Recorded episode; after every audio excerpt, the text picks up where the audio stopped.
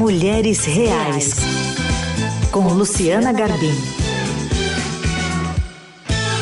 Segunda-feira, Luciana Garbim já está conosco. Tudo bem, Lu? Bom dia. Bom dia, Carol. Bom dia aos ouvintes, aos ouvintes. Prazer estar aqui de novo com vocês. Prazer é todo nosso. Aliás, tem ouvinte que às vezes pergunta onde é que encontra a nossa conversa. No site da rádio está sempre lá disponível para quem quiser ouvir, depois compartilhar. Tem muito assunto legal aqui que a gente tem trazido à roda. Isso, e no próprio site do Estadão, né, no site da minha coluna, Fica a gente lindo, sempre né? coloca os podcasts da rádio também, é, dos assuntos correlatos, né? Então tem bastante material lá.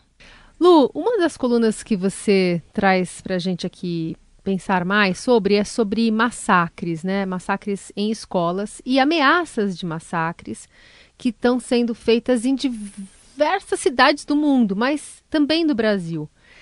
E, e, nos coloca então uma necessidade de conversar com as crianças sobre esse assunto que a gente a gente às vezes desliga a televisão para a criança não ter acesso a esse tipo de violência ali nas telas. Mas acontece na vida real e pode acontecer com os nossos filhos, né? Pois é, Carol, você sabe que eu, eu nem estava muito ligada nesse assunto até acontecer na escola dos meus filhos, né? Eu tenho um casal de gêmeos de 9 anos, eu recebi uma mensagem do colégio dizendo que o colégio estava muito consternado com algumas pichações que tinham acontecido no banheiro do ensino médio eu nem sabia quais eram aquelas pichações.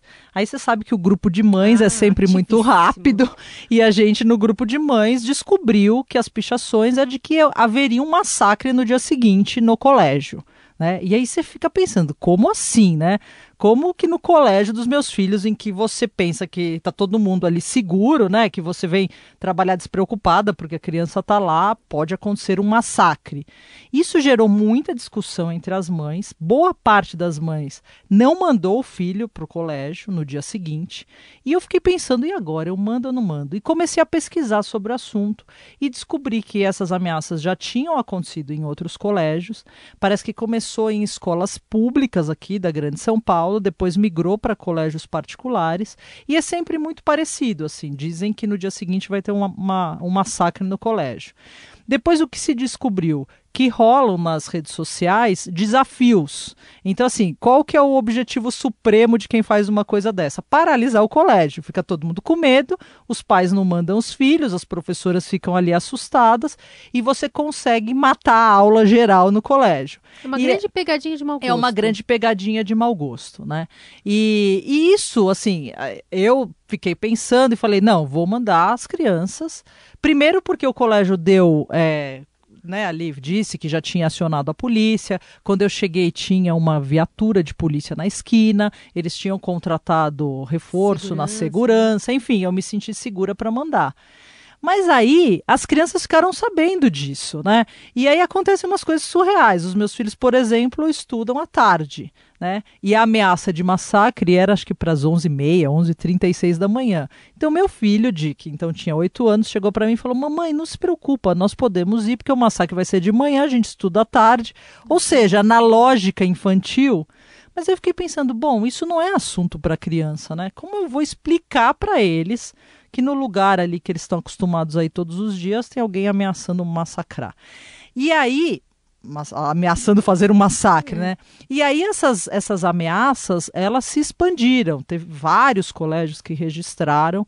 É, elas variam um pouco, né? Tem alguns que dizem que o aluno diz que vai levar arma e que vai matar todo mundo. Tem outro que desenha suástica na porta. Enfim, é, mas é sempre muito difícil para toda a comunidade escolar, tanto para professores, quanto para os pais, quanto para as próprias crianças. E aí eu resolvi escrever sobre isso, né? Como é que você fala com as crianças sobre isso, né? É um assunto de adulto.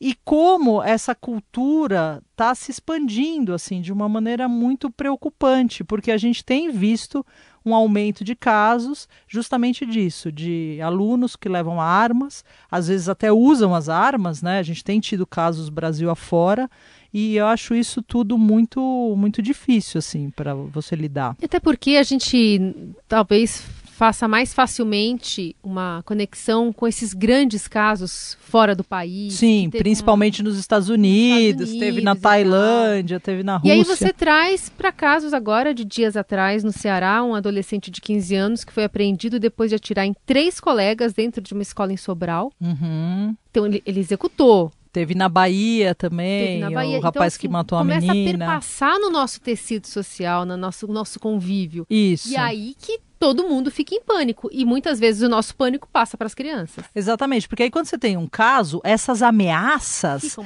elas ficam muito mais, elas se potencializam, né?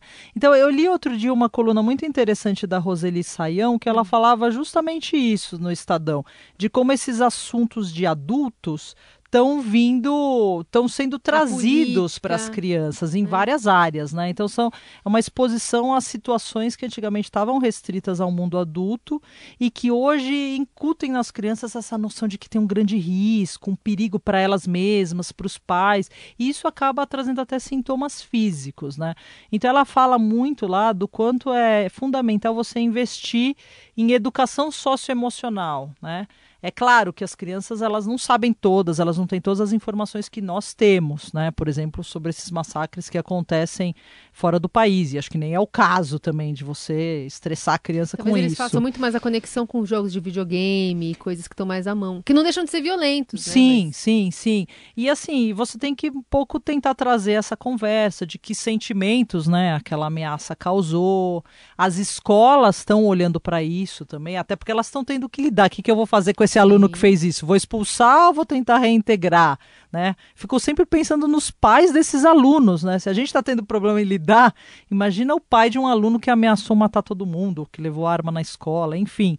É, mas a- a- essa educação socioemocional seria é apontada aí pelos especialistas como um dos caminhos, né? Você conversar com o filho, conversar sobre os sentimentos, ter esse trabalho conjunto com as escolas para lidar com um problema que parece que veio e que vai crescer, até potencializado pelas redes sociais e por esses desafios idiotas que rolam aí a todo momento. É, é, cai- recai sobre os nossos ombros e recai nesse papel social da escola de trazer esse assunto para dentro, talvez discutir com as crianças, trazer alguém com uma, uma experiência para falar mesmo e, e acolher, porque muitas crianças ficam muito mexidas. A gente está vindo de um período já de pandemia que as crianças Sim. estão todas ainda meio Sim, que tinha essa ajustando. ameaça de você e a sua família poder morrer Aí a qualquer momento. ameaça, né? É, é. muito difícil. É, e acho que até esse trabalho, né, essa conversa que a gente está tendo aqui, que os meios de comunicação também são muito importantes, que é isso. Bom, precisamos refletir sobre isso, está acontecendo, não é só mais num círculo familiar ali restrito.